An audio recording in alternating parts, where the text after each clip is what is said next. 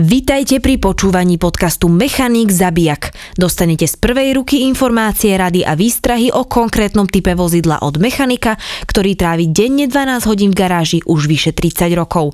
Nemá problém na rovinu povedať, čo si o danom modeli myslí. Jednoducho bez servítky zabije. Nemá dôvod prikrášľovať. Neplatí ho žiadny díler ani žiadny výrobca. Teraz sa ideme venovať Seatu Inka. Seat Inka, strašne veľa, strašne sa toho veľa predalo, strašne veľa firiem to malo nakúpené. Je to také malé, meské vozidlo, ako by som to povedal, nákladné, kde fakt dá sa dosť toho do toho autička naložiť. Bolo to strašne obľúbené s 1.9 dieselovým motorom tie motory zás boli extrémne množstva kilometrov vedeli na tom naklepať. Čo sa týka náprav, tam bola trošku spevnená tá zadná náprava, ale sem tam nejaký ten problém s tými silným blokami na predných nápravách. A bol trošku problém, možno z toho dôvodu, že to bolo pracovné auto, trošku viac hrdzavelo, jak všetky ostatné.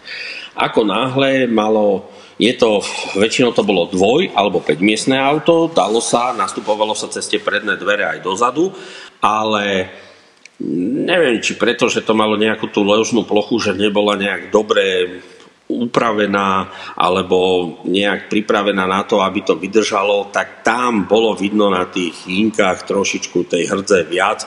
Už po nejakých aj 5-6 rokoch tie auta boli také vonku zhrdzavejšie. Netvrdím, že to boli diery, kadiaľ by človek prestrčil ruku, ale už to na tom aute bolo vidno, že tá ochrana laku tam nebola až taká, jak u tých sériových aut. Interiér jednoduchý, samozrejme jednoduché tie materiály, tie najlacnejšie samozrejme používané, ale za zberme to, bolo to auto na prácu. Odviezlo to na svoj, na to, jak to bolo malé, odviezlo to celkom slušný náklad, e, dalo sa celkom slušne s tým manevrovať v meste.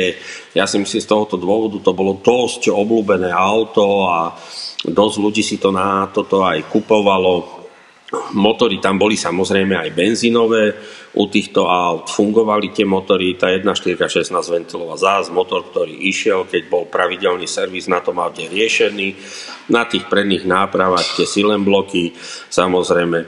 Bol tam trošku taký malý problém, keď došiel človek do servisu, tak niektoré tie ročníky boli Chcem vymeniť brzdy, kotúče platničky.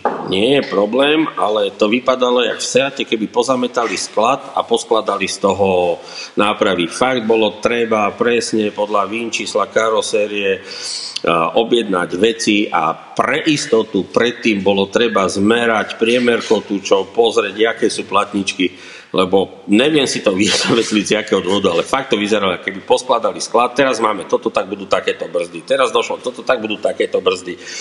Fakt, bolo to treba dosť manuálne skontrolovať, čo tam je a čo tam treba dať. Ako pracovné auto určite 7-8 hviezdičiek, lebo fakt motorizácia výborná, fakt odviezlo to vydržalo to, nemôžem povedať. Bol tam jeden taký malý problém, to musím spomenúť, u tých jedna 9 dieselových mala taký nezvyčajný drážkový remen, ktorý poháňal samozrejme alternátor a ostatné veci. On bol z obi dvoch strán drážkový a ako náhle nebol dobre došponovaný, tak to pískalo ráno, jak to odchádzalo z parkovisk, tak ľudia vedeli, že ide ink, alebo pískal ten rozvod jak zdatne.